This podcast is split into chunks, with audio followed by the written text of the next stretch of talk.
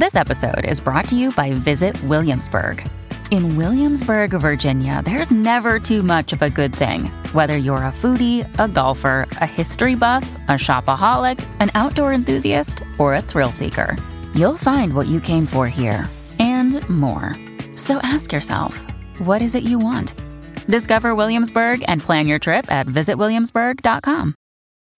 When you need mealtime inspiration, it's worth shopping Kroger, where you'll find over 30,000 mouthwatering choices that excite your inner foodie. And no matter what tasty choice you make, you'll enjoy our everyday low prices, plus extra ways to save, like digital coupons worth over $600 each week. You can also save up to $1 off per gallon at the pump with fuel points. More savings and more inspiring flavors make shopping Kroger worth it every time. Kroger, fresh for everyone. Fuel restrictions apply.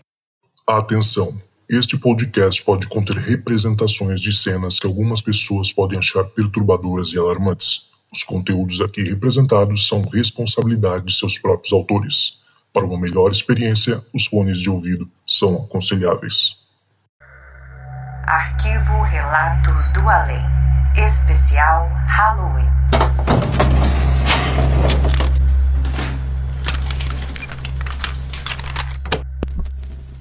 Boa noite, Zoucas. Boa noite, pessoal. Meu nome é Daisy, eu moro em Santa Catarina. É, eu vou contar para vocês o relato que aconteceu comigo. Na verdade, comigo aconteceram muitas coisas nesse sentido espiritual, assim, ao longo da vida. É, mas eu vou contar o, o, que eu me lembro. Eu lembro de ter sido a primeira coisa que aconteceu comigo, tá? Nós morávamos no Rio Grande do Sul. A, a minha família era grande, ainda é, graças a Deus meu pai e minha mãe com seis filhos, né? Quatro meninas e dois meninos, o mais velho e caçula. Nessa época, eu, eu acho, eu estimo que eu tinha uns seis anos por aí, mais ou menos, de idade. E, e aí nós compramos essa casa e mudamos para lá. E essa casa ficava é, numa localidade muito legal. É, era uma casa diferente de tudo que a gente tinha morado e era nossa, né? Então, tu chegava nessa casa, a, a minha cidade lá foi colonizada por portugueses, então existe muito aquelas casinhas coladas e compridas, né? Elas não são largas, são casinhas, é, eu acho que é os geminados de antigamente. então, a nossa casinha era assim, era uma, era uma rua pequena, né, sem saída. Tu chegava, ela tinha um pátiozinho baixo, uma entrada para carro, assim, que não tinha nem portão naquela parte uma única porta, né? Tu chegava e já via a porta e uma janela. Aí tu entrava naquela porta, tinha um corredor grande, para mim era grande na época. Tu olhava para a direita, assim, tinha uma primeira peça ali, uma, um primeiro ambiente que a gente fez uma salinha, né? Aí tu seguia por aquele corredor, tinha um, um outro que era o quarto da minha mãe. Aí tu seguia mais um pouco nesse corredor e saía numa outra, num outro ambiente que era dividido com com uma muretinha assim, meia altura, com um ambiente maior. Que ali a gente fez uma sala de jantar, se eu não me engano, e a cozinha. E aí saía da cozinha, já tinha uma areazinha onde tinha um tanque, e à esquerda subia dois degrauzinhos, estava o banheiro. Saiu daquilo ali já era um pátiozinho, assim, calçado de cimento, e aí tinha uma outra peça no fundo que era um quartinho, que era o nosso quarto. Então, eram muitos filhos, né? Então, os dois pequenos geralmente dormiam lá com a, lá com a mãe, né? Tinha cama no quarto da mãe e nós maiores ficávamos separados. Aí tinha um beliche, então onde eu lembro era um beliche numa parede. Bem em cima dormia o meu irmão mais velho, embaixo dormia minha irmã é, mais velha também. Aí na outra caminha dormia eu e a minha irmã, que é um pouco mais nova do que eu. Aí eu gostava de dormir na beirada, sabe? E esse quarto era uma porta de madeira e uma janelinha de madeira, assim, dessas de correr, com vários vidrinhos, né? Perto dessa janela tinha um guarda-roupa, duas portas, pequeno, compridinho, assim, escuro.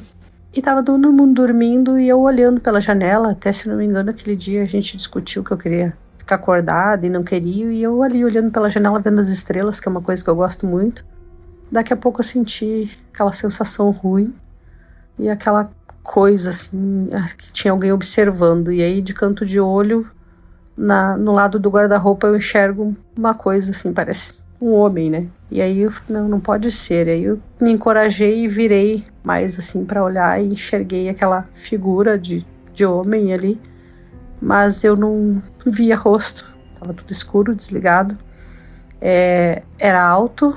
É, eu tô contando para vocês aqui, toda vez que eu falo eu me arrepio, né? Quando, toda vez que eu falo sobre esse assunto, eu me arrepio toda, eu tô toda arrepiada, dá calafrio.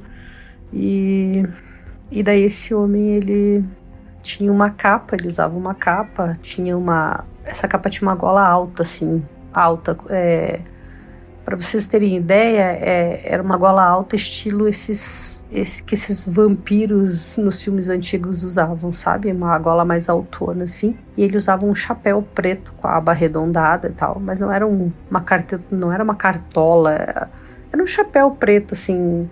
É, a parte de cima também era meio arredondada e tal. E e aquela fisionomia ali, e aquilo ali me assustou muito, e eu fechei meu olho para não ver aquilo. E não adiantou, aquela sensação foi piorando, e eu abri o olho de novo, assim, pensando: não, não é.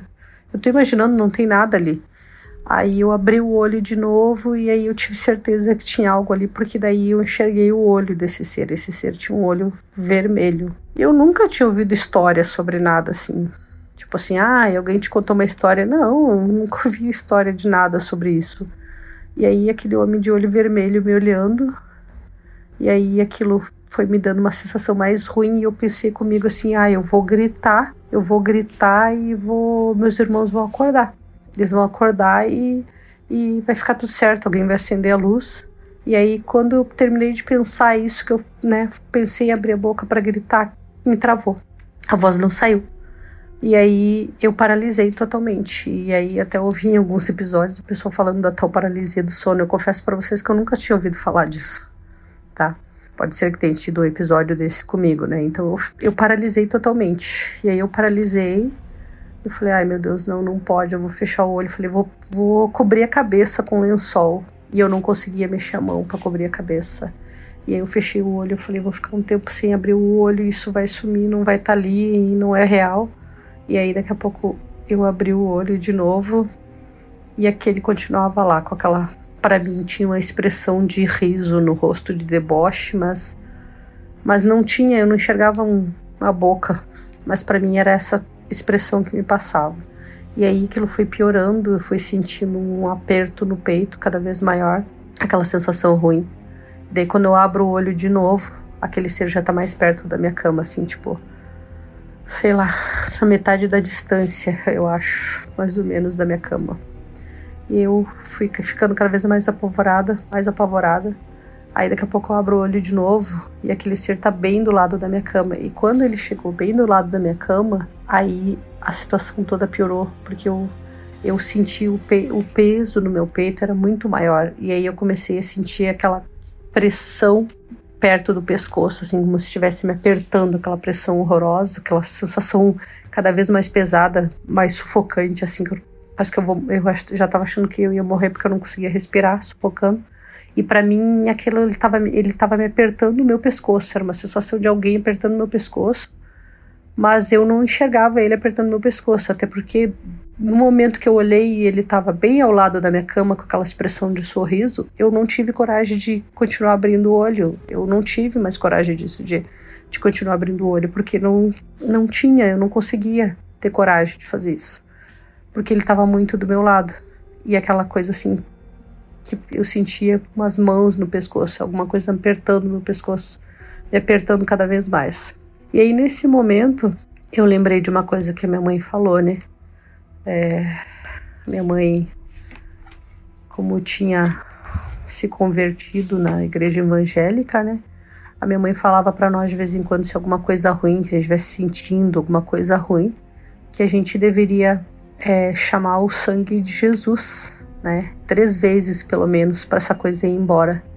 E aí quando eu pensei nisso, ah, aquela coisa no meu pescoço assim apertou mais ainda, sabe? Aquela sensação foi mais apertada, ainda mais sufocante, como se eu fosse parar de respirar. E aí eu pensei, e pensei de novo, e pensei três vezes, e pensei quatro vezes. E aí pensei de novo e aquilo começou a aliviar. Aquilo começou a aliviar, aliviar, e, e foi liberando aquela coisa no meu peito, como se estivesse saindo de cima do meu peito, assim, meu pescoço suavizou mas eu continuei sentindo aquele medo. Daí eu tive coragem de abrir o olho. Quando eu abri o olho, aquela coisa estava mais distante de mim. E aí eu continuei cada vez mais pensando assim, mais vezes assim, no que a minha mãe falou, sangue de Jesus tem poder. Eu pensei aquilo, pensei, pensei. E daí daqui a pouco assim, me deu aquele alívio completo, assim, quando me deu aquele alívio completo, eu olhei e aquela coisa não estava mais lá. Ele não estava mais ali. Tinha sumido completamente. E eu naquele momento que aconteceu aquilo, eu já comecei a gritar e, e, chamar meus irmãos, que eu tinha tentado gritar eu tinha tentado me virar para tentar tocar na minha irmã, que estava do meu lado ali, pedir ajuda e nada disso eu consegui. E aí eles acenderam a luz, o que, que foi? Eu falei, tem um homem aqui, não, meu irmão acendeu a luz, não tem ninguém, a porta tá trancada, me mostrou que a porta estava trancada. E ele falou, não tem ninguém, tu sonhou, tu sonhou. Eu falei, não, tinha, que estava aqui do lado da minha cama. Ele era assim, não, tá, é o sonho teu, tu estava sonhando. Eu falei, não tava, tava acordado olhando as estrelas. E ele, não, não é nada disso. E aí aquela sensação ruim, aquela coisa horrorosa, que eu ainda sinto quando falo disso. E foi muito ruim, porque daí eu não conseguia mais dormir naquele lugar, eu não conseguia mais dormir naquele quarto. Eu entrava ali, me dava calafrio. É, se eu dormisse ali, eu queria dormir na cama, no, virada para o canto, queria luz acesa. E aquela sensação ruim. No outro dia, a, a minha mãe estava na cozinha com meu avô e aí eu e meus irmãos fomos falar disso. Aí meu avô falou que não era nada, que eu tinha sonhado, que não tinha nada disso. E aí a minha mãe falou: É, mas quando acontecer isso, tu tem que falar, né? Aí eu falei: Mas eu falei, foi que me aliviou. Ela falou: Viu? Então é isso, tu tem que falar, mas não foi nada, fica tranquilo e tal. E aí eu tenho na minha família, né, esses, tios aí na área de espírita, não sei se é espírita, é, não sei se, nunca sei se a religião deles era umbanda, era candomblé, o que que era. É, daí o marido da minha tia, que era alguma coisa tipo pai de santo, no comentar sobre isso eles falaram que eu tinha visto porque criança tinha mais facilidade para ver esses seres, né? E provavelmente eu tinha mais sensibilidade para isso e o que eu tinha visto era o capa preta o Exu capa preta, algo do tipo assim. E aí, isso aí me deixou com mais medo ainda, né? É, fiquei com mais medo ainda de, desse ocorrido. E desde então eu não tive mais assim sossego, não, não pelo medo daquilo ali só, mas porque é, desde esse momento eu passei a sentir coisas, ver, ver coisas, sabe? É, a minha mãe daí como evangélica, né, sempre indo para a igreja, nos levando e tal, e, e, e, eu sempre tive essa, essas sensações, essas coisas ruins assim. E então nessa mesma casa nós ficamos, acho que por dois anos morando lá, até meu pai meu pai ser transferido para uma outra cidade para fazer um curso é, durante um ano, acho. E aí a gente ia para lá. A gente já tinha mandado a nossa mudança. A mãe fez tipo uma grande cama no quarto dela para nós todos. Agora eu não tenho certeza se a mudança tinha ido ou já estava tudo encaixotado. Acho que estava tudo encaixotado e não tinha ido ainda. E nós iríamos todos para de ônibus até essa cidade nova, né? Meu pai já estava lá, porque ele já estava cursando. E naquela época um primo da minha mãe morava junto com nós. Ele ele estava no quarto da, na peça bem da frente, que era uma sala, né? E nós estávamos tudo nesse quarto da, da minha mãe, todo mundo dormindo no chão, assim. E aí, aparentemente, estava todo mundo dormindo. Mas haviam cortado a luz, porque o pai tinha pedido para cortar a luz, né? Porque a casa ia ficar fechada. E eles cortaram antes da gente ir. Então, nós estávamos sem luz, acho que desde o começo da tarde a gente estava sem luz na casa. E aí eu estava acordada, a mãe falou que era para todo mundo dormir, que a gente ia viajar cedo, mas eu estava acordada. E aí do nada, a minha mãe tinha uma máquina de costura no mesmo quarto que a gente estava, que ela tava máquina de costura estava ali, ela tinha assim uma uma caixa, tipo uma caixa com uma portinha que que é a parte que escondia o motor da máquina e o pedalzinho e aí a, o corpo da máquina de costura em cima, né? E essa máquina da minha mãe já era uma máquina mais moderna que meu pai tinha dado para ela, não era aquelas antigas que era só no pedalzinho, ela ia ligada na tomada para funcionar. E aí essa máquina começou a funcionar. Essa máquina começou a trabalhar. Ela trabalhou, ela fez aquele barulho, aquele zigue-zague E, e aquilo ali me fez dar um pulo. E a minha mãe também pulou. E aí a minha mãe pulou da cama e, e pegou a Bíblia dela e fez, começou a fazer uma oração no quarto e eu já me sentei na cama. Daí minha mãe abriu a porta do corredor e saiu para aquele corredor. E eu tô toda arrepiada novamente. Cada vez que eu falo sobre isso me, me dá essa sensação ruim. E a minha mãe orando e repreendendo, falando aquilo que ela ensinou pra gente e orando. E ela pegou a Bíblia dela na mão e aí começou a orar e foi orando cada vez mais alto. E foi dando cada vez mais aquela sensação de medo. E a máquina mexeu de novo e parou. E a minha mãe orando.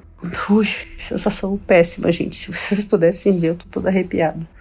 E aí a minha mãe é, começou a orar. E a minha mãe tinha o hábito de pôr uns envelopes que ganhava lá na igreja. Ela, ela usava eles meio como um marcador de página. Então eles eram pequenos, ela enfiava para uma página que ela achava interessante, que minha mãe não sabia ler direito, né? Ela tinha dificuldade para ler. Aí ela colocava ali marcando quando ela quisesse tentar ler aquele trecho de novo. Então ela tinha vários assim dentro da Bíblia. E ela, e ela passeando, andando pelo corredor de um lado ao outro, assim, do corredor, é, com aquela Bíblia na mão. E nisso, é, o primo da minha mãe estava no quarto bem na frente, e daí eu levantei e fui espiar na porta, assim, a minha mãe passando, quando ela foi em direção aos fundos, que tinha aquela, aquelas duas peças ali, que era uma, uma sala de jantar e uma cozinha, eu senti alguma coisa passando, assim, sabe? E aí a minha mãe estagnou naquela porta, ela estava orando assim com a Bíblia na mão, parecia estar de olho fechado. E ela parou naquela porta e, foi, e começou a orar mais alto.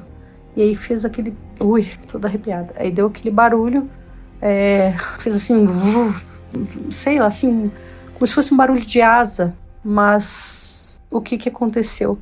É, não foi nada assim, tipo, ah, um bicho, alguma coisa do tipo, não a Bíblia da minha mãe continuava na mão dela, tá? Ela com a mão assim, é, em posição para cima, segurando aquela Bíblia com a mão no meio, assim. Eu acho que era Salmo 91 que ela tava, que ela, que ela gostava de abrir quando ela sentia essas coisas. E aí ela com a Bíblia na mão aberta e aqueles envelopes do meio da Bíblia dela, eles fizeram um V na frente dela, assim. Eles caíram de dentro da Bíblia dela e formou certinho um V nos pés da minha mãe, assim, um V com a ponta pro lado da onde ela estava indo, que seria ali da cozinha. Gente, eu tô totalmente arrepiada quanto a isso. E formou aquele V, e a minha mãe foi orando mais alto, mais alto. Daí o primo da minha mãe saiu do, da sala lá da frente, ficou olhando também. E aí foi em direção ao quarto atrás de nós, me viu na porta e falou: Ah, fica aí. Tem uma coisa muito estranha acontecendo, tem uma, tô sentindo uma coisa estranha. Todo mundo começou a eu e meus irmãos mais velhos começaram a acordar também, sentindo aquela coisa estranha. E depois que aquele V se formou na frente da minha mãe, ela orou mais um pouco, assim, com aquele fervor, mas parece que foi aliviando aquela sensação, sabe? Foi aliviando, foi aliviando, e ela orou mais um pouco, orou, e nessas alturas nós estávamos todos acordados, com exceção do meu irmão menor. E aí aquilo acalmou, minha mãe também se acalmou, e a gente passou o resto daquela noite ali acordados, todo mundo numa peça só, sabe? É, com aquela sensação ruim, mas ao mesmo tempo aliviado. E a minha mãe não tirou aquele V que os envelopes da igreja fizeram na frente dela, ela não tirou aquilo do chão. Ela deixou ali. Foi recolher no outro dia de manhã só. E isso foi só uma das coisas que aconteceram comigo durante assim toda a minha a minha vida, sabe? É, tem muito mais coisas que foram acontecendo depois disso, mais coisas estranhas e diferentes. Mas aí isso fica para uma outra vez, né?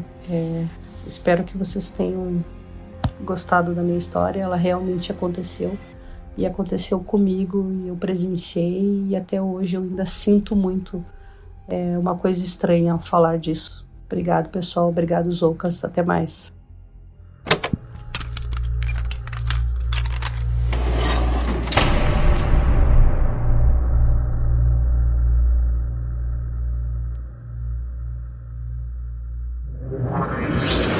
Esse podcast foi uma produção Uncoded. Acesse uncodedprod.com para saber mais.